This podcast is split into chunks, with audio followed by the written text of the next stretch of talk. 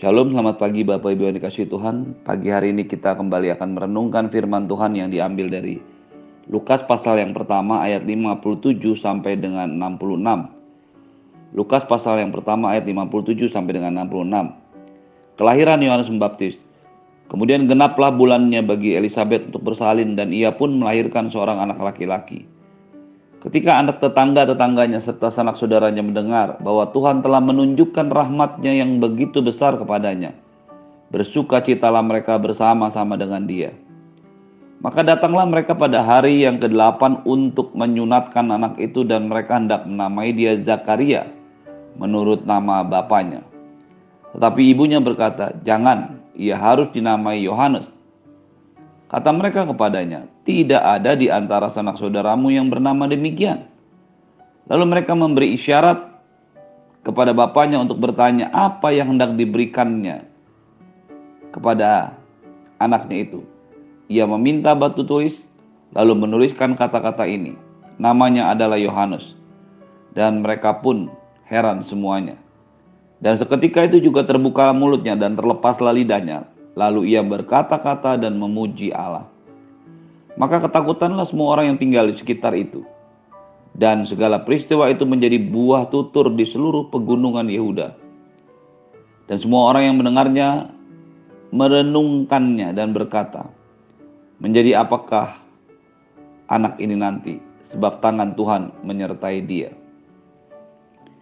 Akhirnya apa yang difirmankan Tuhan melalui malaikat Gabriel yang datang menemui Zakaria ketika ia sedang bertugas di dalam bait Allah menjadi kenyataan.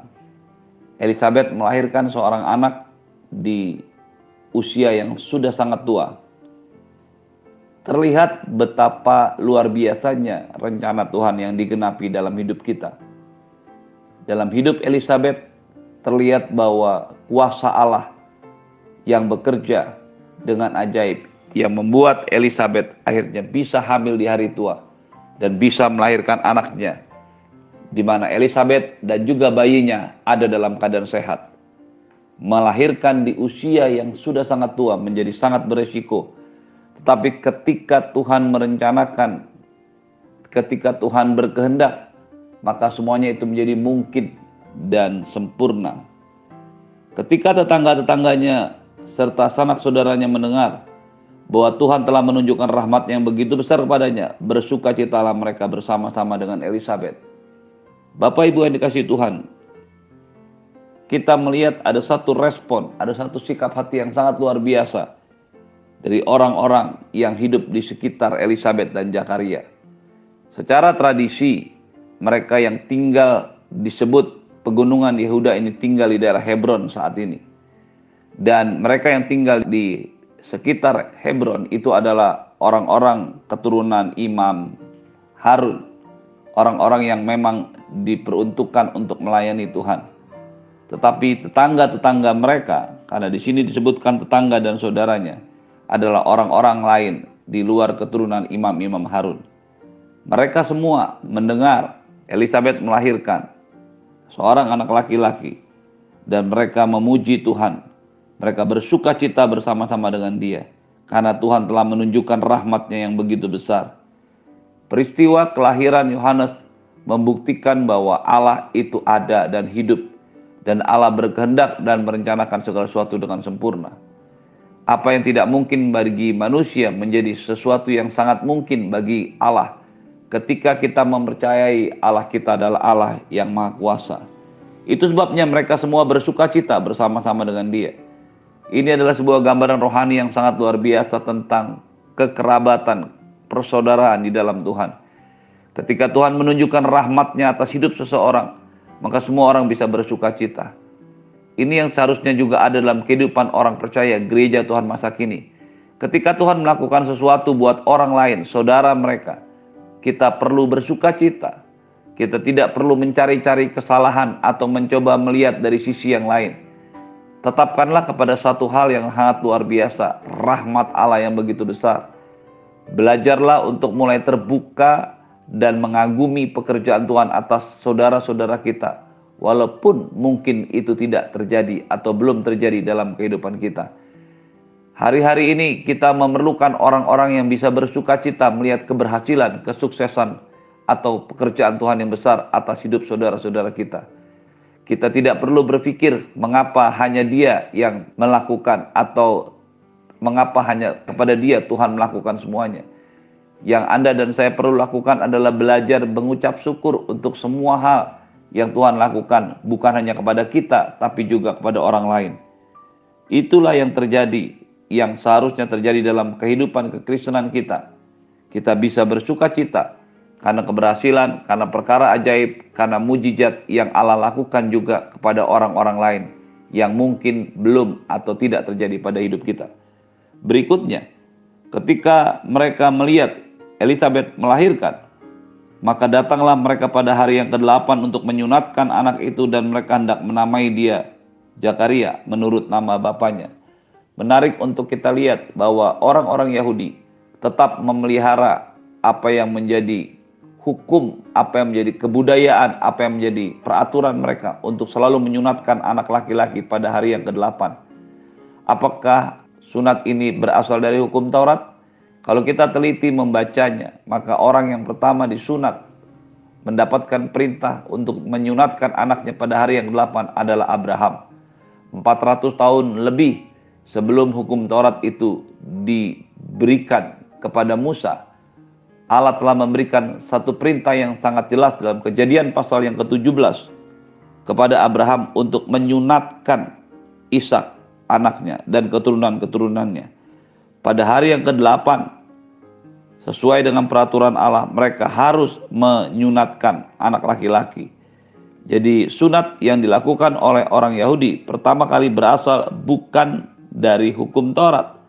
Pertama kali berasal justru daripada perjanjian Allah dengan Abraham ketika Allah membuat satu perjanjian dengan Abraham. Di pihak Allah, Allah akan berjanji untuk setia menyertai, memberkati Abraham. Tapi di pihak Abraham, Tuhan mau supaya setiap anak laki-laki yang ada dalam rumah Abraham Ayat yang ke-10 dari kejadian 17 berkata, Inilah perjanjianku yang harus engkau pegang. Perjanjian antara aku dan kamu serta keturunanmu. Yaitu setiap anak laki-laki, setiap laki-laki di antara kamu harus disunat. Harus dikelat kulit katanmu dan itu akan menjadi tanda perjanjian antara aku dan kamu. Anak yang berumur 8 hari haruslah disunat. Yakni setiap laki-laki di antara kamu turun-temurun baik yang lahir di rumahmu maupun yang dibeli dengan uang dari salah seorang asing, tapi tidak termasuk keturunanmu.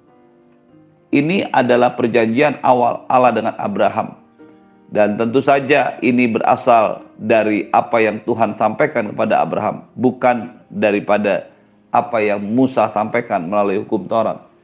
Jadi sunat bukan berasal dari hukum Taurat, tapi sunat berasal dari perjanjian antara Allah dan Abraham.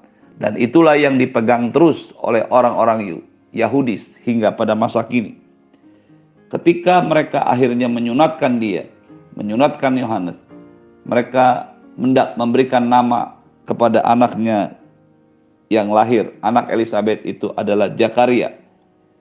Tetapi ibunya berkata ayat 60, jangan, ia harus dinamai Yohanes.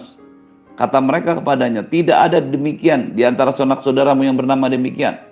Lalu mereka memberi isyarat kepada bapaknya untuk bertanya apa yang hendak nama diberikan kepada anaknya. Ia meminta batu tulis, maksudnya adalah Zakaria, dan menuliskan kata-kata itu namanya adalah Yohanes. Dan mereka pun heran semuanya. Ada beberapa catatan yang menarik tentang pemberian nama. Ketika orang-orang berpikir nama tidak ada artinya, maka bagi Tuhan dan juga bagi orang Yahudi, nama itu punya sangat arti yang sangat penting. Usulan untuk memberi nama Zakaria bukanlah usulan yang buruk. Zakaria, Zakarias dalam bahasa Yunani berasal dari bahasa Ibrani Zekaria, Zekariahu. Zakaria atau Zekaria atau Zakarias berarti Tuhan mengingat atau tanda untuk mengingat Tuhan. Sementara Yohanes, bahasa Yunani, berasal dari bahasa Ibrani Yohanan. Yohanan itu artinya Tuhan menunjukkan kasih karunia, anugerah, kemurahannya, grace-nya. Dua arti nama yang sama-sama bagus. Zakaria mengingat Tuhan, Tuhan mengingat. Yohanes, Tuhan menunjukkan kasihnya. Tuhan adalah Allah yang memberikan kasih karunia.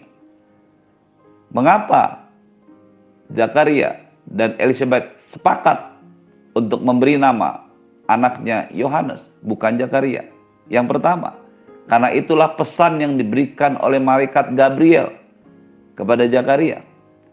Engkau akan punya anak, istrimu akan mengandung dan engkau harus menamai dia Yohanes.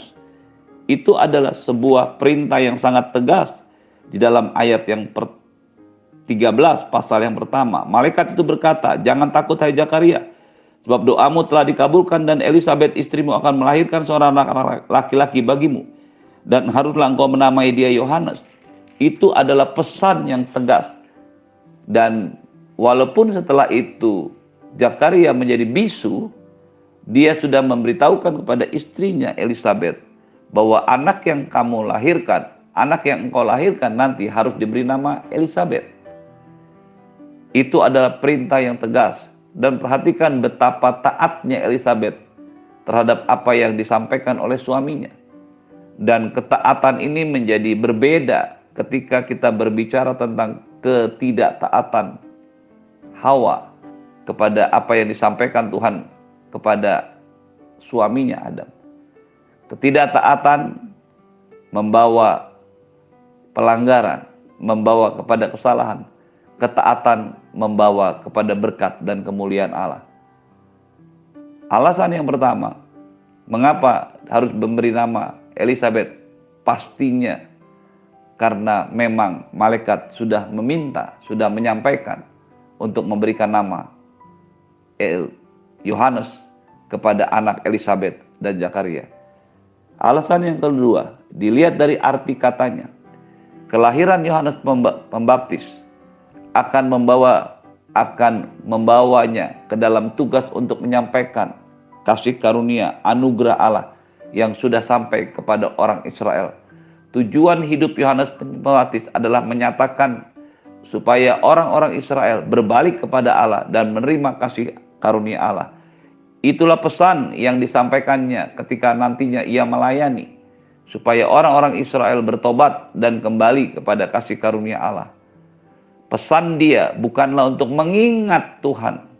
Pesan dia, pesan pelayanannya, tujuan hidupnya adalah menyampaikan anugerah Allah yang besar yang datang melalui Yesus Kristus. Namanya haruslah Yohanes dan bukan Zakaria, karena Zakaria berarti mengingat Tuhan.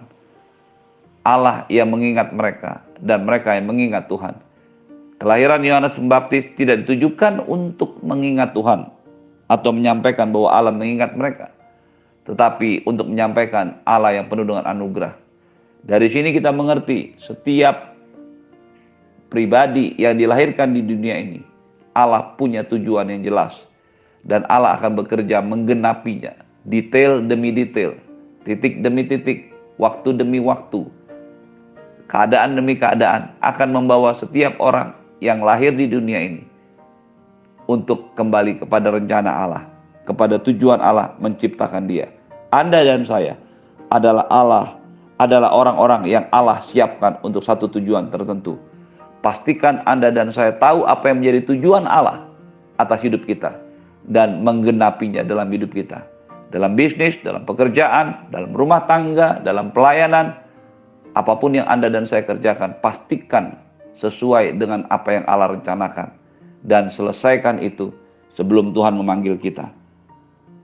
Seketika itu juga mulut Zakaria terbuka dan dia memuji-muji Allah ketika ketidakpercayaan Zakaria membuahkan kebisuan, maka ketaatan Zakaria membawa mulutnya terbuka dan memuji Allah. sebuah paradoks kebenaran rohani yang juga seharusnya terjadi buat hidup Anda dan saya. Ketika Anda dan saya sudah mengalami kasih karunia Tuhan, taat kepada perintah Tuhan, taat kepada apa yang Tuhan rencanakan dalam hidup kita.